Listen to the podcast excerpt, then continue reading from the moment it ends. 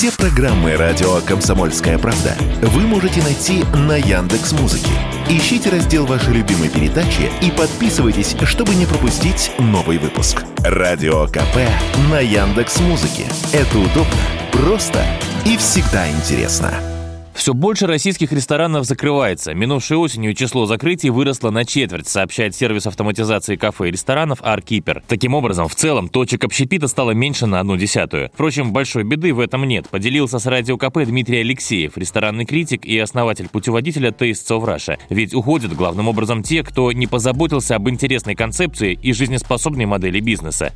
За последние годы в России и особенно в крупных, конечно, городах открылось очень много ресторанов, кафе, суши-баров, пекарен и так далее, которые, ну, мягко говоря, вообще не считали свою монетизацию, прибыли, как они вообще собирают стратегию развития и так далее. То есть была априори э, задумка, что у людей есть деньги, что если снять какое-то небольшое помещение, аренда небольшая, и открыться в каком-нибудь жилом квартале, то, соответственно, прибыль будет вот течь рекой, можно будет купить флагманский автомобиль и жить припеваючи, отдыхать четыре раза в году. На самом деле она заведомо как бы не очень умная, потому что для того, чтобы выживать, развиваться в любых условиях, нужно что-то придумать необычное. Если просто скопировать кофе, кофейню или суши-бар э, за углом, и абсолютно ничего не придумать, ну, понятно, что в условиях какого-то кризиса она быстро закроется. Либо ее просто съедят конкуренты.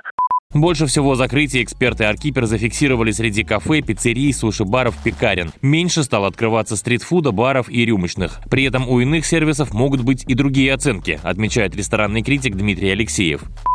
Мне кажется, что э, преждевременно еще вообще говорить о каком-то негативе, да, пессимизме. То есть Аркипер, во-первых, это одна из компаний, есть еще Айка, операционная система, которая осуществляет всю деятельность ресторана, и другие. Ну, плюс ко всему, у многих ресторанов вообще дела идут замечательно, то есть там биток, и в Новый год люди все равно приходят и будут дарить друг другу счастье, радость и подарки. И поэтому, что нужно подождать, я думаю, что многие рестораны все равно, конечно, останутся на плаву, они все равно будут развиваться.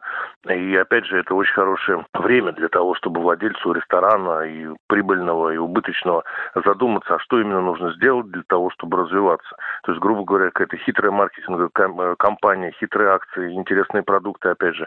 Ранее сообщалось, что на замену ушедшим западным сетям фастфуда в российские города в ближайшие месяцы могут прийти сети сербские и турецкие. Василий Кондрашов, Радио КП.